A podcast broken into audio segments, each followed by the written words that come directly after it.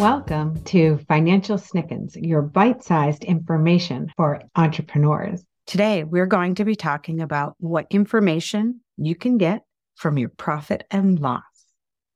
Your profit and loss is the first report that you should be reviewing every month and comparing it to last month.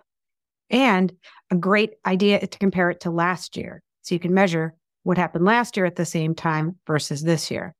Once your books are reconciled, this report can give you good information to make future decisions.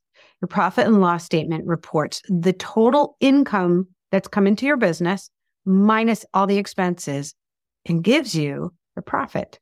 It also is a baseline of the health for your business. It measures these three performances.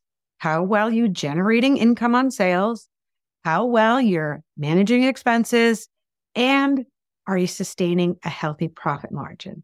So think about those things as you look at your profit and loss.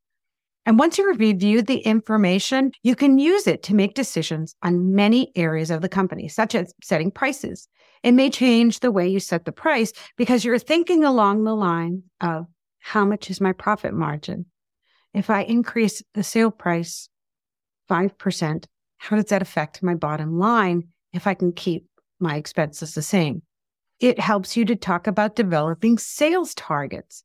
So you know how much your sales are month over month, and you might want to set goals on how to increase those. You can look at it and talk about forecasting growth. You may notice that some area of your business is growing and you want to be able to forecast that growth.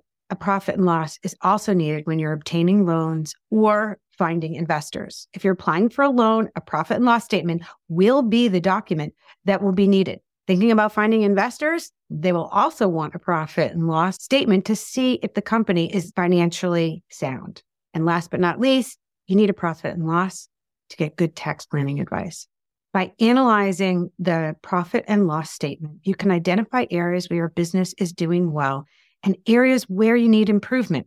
This can help you make informed decisions about how to grow your business and how to improve its profitability.